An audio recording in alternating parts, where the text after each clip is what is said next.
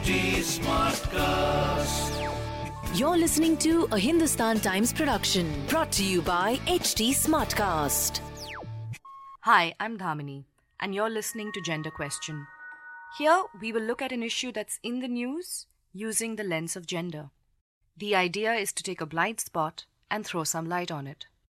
Around the world, the month of June is celebrated as Pride Month to commemorate what is called the Stonewall Riots that broke out on the 28th of June 1969 in Greenwich Village, New York City.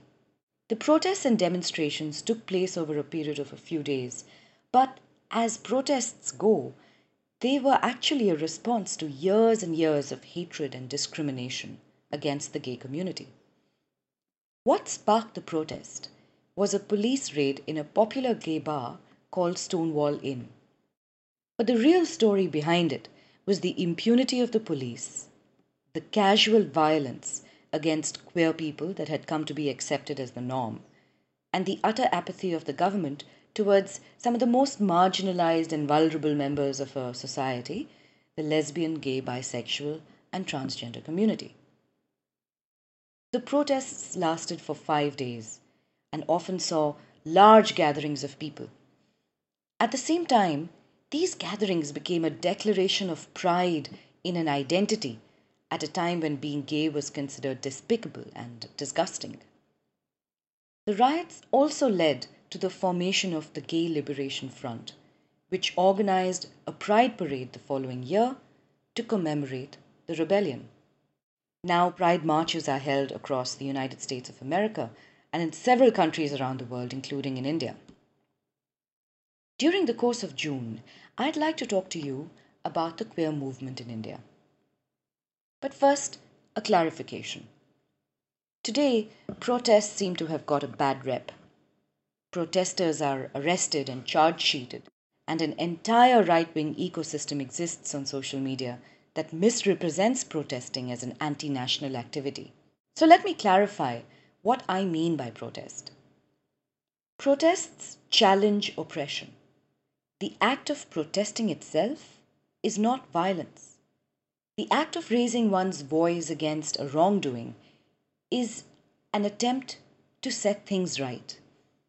Not only for the individual who is protesting, but also for the community or the cause whom that individual represents. A protest is a plea for social change, for freedoms and welfare and improved life conditions that ultimately benefit an entire society and not just some sections of it. So, the queer movement needs to be seen from the lens of not just a legal battle against a colonial law. It also needs to be seen from the lens of a social justice movement that sought to end the oppression of an entire class of people, question the discrimination that they faced repeatedly, and in turn diversify and enhance the way that society as a whole experiences life. Through these podcasts, we'll look at some historic moments of the queer movement and we'll also look at the legal battle against Section 377.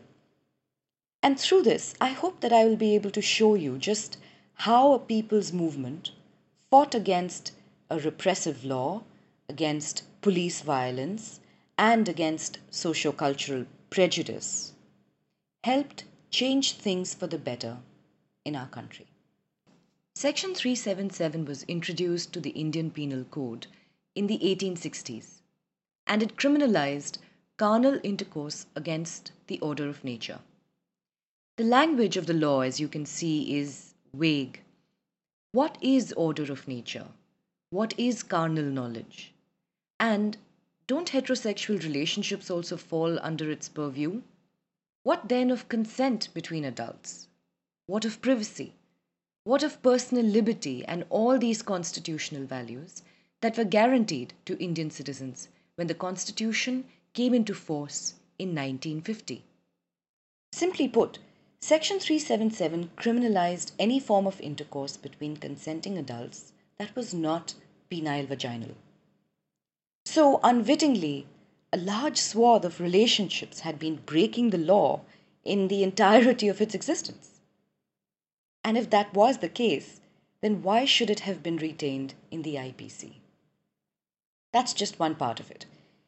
The other is that Section 377 created a culture of impunity in the way that members of the LGBT community could be harassed, threatened, and blackmailed, leaving them with little recourse to the law to address the violence that they routinely faced.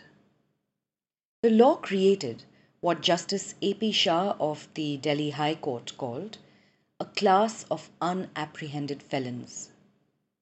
And though to be arrested under Section 377, the police needed proof of this so called unnatural carnal activity, that's not how they always went about it. So basically, an entire community was considered unnatural because of this law, and they were treated accordingly. Let's begin at the very end. On September 6, 2018, the Supreme Court of India ruled that Section 377 could no longer be upheld constitutionally. A five judge bench, headed by the then Chief Justice of India, examined petitions brought in by a host of men, women, and trans persons, cutting across ages, class, and castes. This included a petition by Sangeet Natak Akademi Award winner Navtej Johar and four others chef Ritu Dalmia, Johar's partner and journalist Sunil Mehra, hotelier Aman Nath, and businesswoman Aisha Kapoor. Besides this, petitions were also filed by hotelier Keshav Suri and a group of former and current students of the Indian Institute of Technology. A petition was also filed by three trans women activists, led by Akkai Padmashali, who argued that the section was in direct contravention to the rights that had been guaranteed by an earlier judgment of the Supreme Court itself called the Nalsa Judgment. Delivered in 2014, the Nalsa Judgment had recognized the legal identity of transgender persons for the first time. And yet, here was a law, Section 377, that criminalized their sexuality. In 2018, besides the whole clutch of petitions that I had mentioned earlier, two more petitions were filed against Section 377. One by a Lucknow based activist called Arif Jafar, and another by members of the Humsafar Trust, including Ashok Row Kavi. The court began to hear the matter in July of 2018. In what is now known as the Navtej Johar and others versus Union of India verdict, the court ruled that the law violated several human rights guaranteed to Indian citizens by the Constitution of India, such as the right to life, the right to liberty, the right to equality, the right to privacy, dignity, and personhood. It also recognized the historical wrong that the communities of transgender persons as well as queer persons had been subjected to by Section 377. The journey to Navtej has three parts, each roughly coinciding with the three decades in which legal and social battles against Section 377 were fought. And that's how I'm going to tell this story. The first was the 1990s when an NGO called the AIDS Bhedbhav Virod Andolan or the ABVA filed the first petition in the Delhi High Court. The second part is the 2000s, when NAZ Foundation, an NGO that did HIV AIDS intervention work, filed a petition in the Delhi High Court. The NAZ Foundation argued that Section 377 prevented them from reaching out to communities at risk, like gay men, kotis, bhaktis, trans women, like hijras and other communities, because these communities were afraid of police action and legal action that could be taken against them by this law. It was this Delhi High Court case that eventually won a breakthrough judgment in 2009. The third part of this uh, movement is the 2010s, when the Delhi High Court's remarkable judgment of 2009 was challenged and subsequently reversed by the Supreme Court in 2013.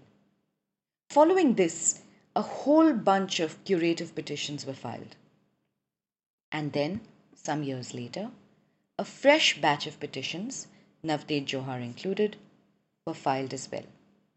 However, what was different this time was that at this juncture, it was LGBT people who had filed these petitions against Section 377, whereas in the previous petitions, organizations like ABVA and NAZ Foundation had filed them. Contiguous to this legal battle, a queer movement arose around the country. LGBT groups sprouted first as pen pals seeking letter writers, which turned into intervention based groups. People started meeting up.